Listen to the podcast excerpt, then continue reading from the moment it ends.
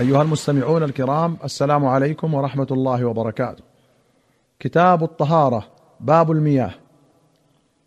أخرج ابن أبي شيبة وأحمد والدارمي وابن ماجة وأبو داود والترمذي والنسائي وأبو يعلى وابن خزيمة وابن حبان والدار قطني والحاكم والبيهقي في السنن بسند حسن عن ابن عمر رضي الله عنهما قال سمعت رسول الله صلى الله عليه وسلم وهو يسأل عن الماء يكون في الفلاة من الأرض وما ينوبه من الدواب والسباع.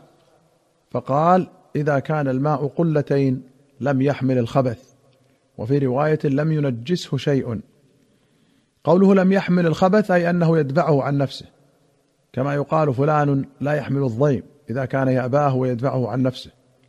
وقال الترمذي وهو قول الشافعي وأحمد وإسحاق قالوا إذا كان الماء قلتين لم ينجسه شيء ما لم يتغير ريحه أو طعمه.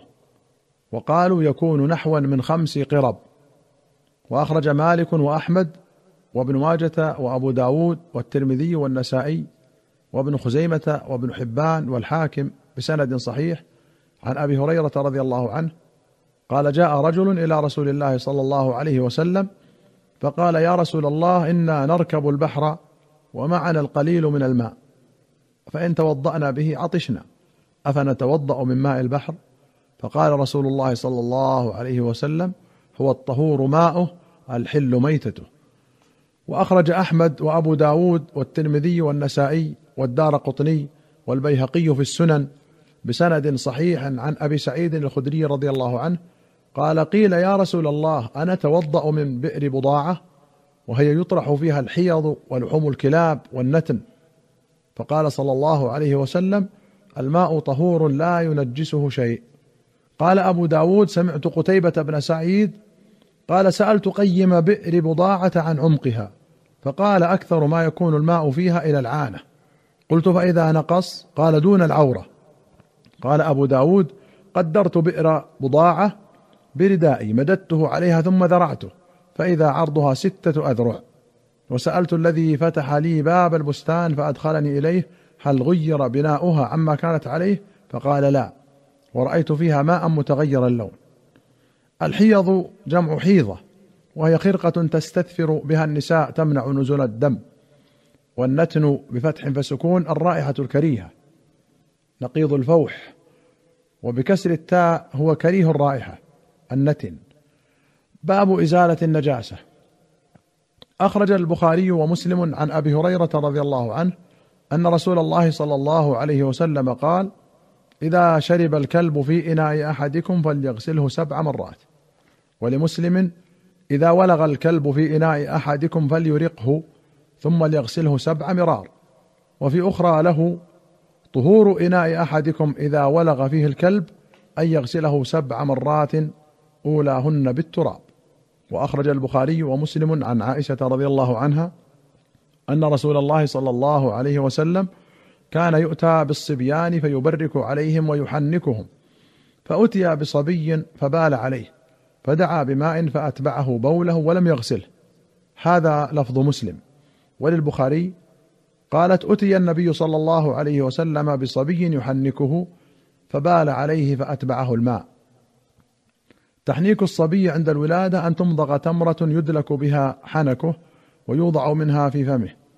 وقوله يبرك عليهم أن يدعو لهم بالبركة كقول بارك الله لكم وبارك فيكم ونحو ذلك. وأخرج البخاري ومسلم عن أم قيس بنت محصن اخت عكاشة بن محصن أنها أتت بابن لها صغير لم يأكل الطعام إلى رسول الله صلى الله عليه وسلم. فأجلسه في حجره فبال على ثوبه فدعا بماء فنضحه ولم يغسله وفي رواية فلم يزد على أن نضح بالماء وفي أخرى فدعا بماء فرشه. وأخرج ابن ماجة وأبو داود والنسائي وابن خزيمة والطبراني في الكبير والبيهقي في السنن والحاكم في المستدرك بسند حسن عن أبي السمح قال كنت أخدم رسول الله صلى الله عليه وسلم وكان إذا أراد أن يغتسل قال ولني قفاك فأوليه قفاي فأستره بذلك. فأتي بحسن أو حسين فبال على صدره. فجئت أغسله فقال يغسل من بول الجارية ويرش من بول الغلام. قال قتادة هذا ما لم يطعما فإذا طعما غسلا جميعا. وأخرج البخاري عن أبي هريرة أن أعرابيا بال في المسجد. فثار إليه الناس ليقعوا به. فقال لهم النبي صلى الله عليه وسلم دعوه وأهريقوا على بوله سجلا من ماء أو قال ذنوبا من ماء فإنما بعثتم ميسرين ولم تبعثوا معسرين. سجلا أي دلوا وهو الذنوب أيضا. وأخرج البخاري ومسلم عن أبي هريرة قال لقيني رسول الله صلى الله عليه وسلم وأنا جنب. فأخذ بيدي فمشيت معه حتى قعد. فانسللت فأتيت الرحل فاغتسلت. ثم جئت وهو قاعد فقال أين كنت يا أبا هريرة؟ فقلت كنت جنبا فكرهت أن أجالسك وأنا على غير طهارة. قال سبحان الله إن المؤمن لا ينجس. ولمسلم عن حذيفة أن رسول الله صلى الله عليه وسلم لقيه وهو جنب فحاد عنه فاغتسل ثم جاء. فقال كنت جنبا. فقال إن المسلم لا ينجس. وأخرج مالك وأحمد وابن ماجة وأبو داود والترمذي والنسائي وابن خزيمة وابن حبان والحاكم بسند صحيح عن كبشة بنت كعب بن مالك وكانت تحت ابن أبي قتادة أن أبا قتادة دخل عليها فسكبت له وضوءا. فجاءت هره لتشرب منه. فأصغى لها الإناء حتى شربت. قالت كبشة فرآني أنظر إليه. فقال أتعجبين يا ابنة أخي؟ فقلت نعم. فقال إن رسول الله صلى الله عليه وسلم قال إنها ليست بنجس إنما هي من الطوافين عليكم أو الطوافات. وأخرج البخاري ومسلم عن ابن عباس رضي الله عنهما قال تصدق على مولاة لميمونة بشاه فماتت فمر بها رسول الله صلى الله عليه وسلم. فقال هلا أخذتم إهابها أي جلدها؟ فدبغتموه فانتفعتم به فقالوا إنها ميتة فقال إنما حرم أكلها.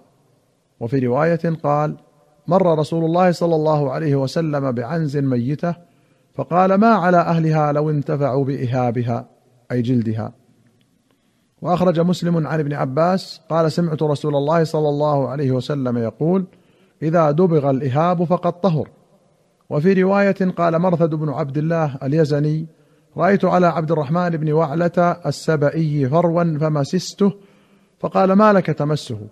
قد سألت عبد الله بن عباس قلت إنا نكون بالمغرب ومعنا البربر والمجوس نؤتى بالكبش قد ذبحوه ونحن لا نأكل ذبائحهم وياتون بالسقاء يجعلون فيه الودك. فقال ابن عباس قد سألنا رسول الله صلى الله عليه وسلم عن ذلك فقال دباغه طهوره. الودك دسم اللحم ودهنه الذي يستخرج منه. والفرو هو الفروة لغتان. ومسسته بكسر السين الأولى ويجوز فتحها. والسقاء وعاء من جلد يكون للماء واللبن. وأخرج البخاري عن سودة بنت زمعة رضي الله عنها قالت ماتت لنا شاة فدبغنا مسكها أي جلدها ثم ما زلنا ننبذ فيه حتى صار شنا.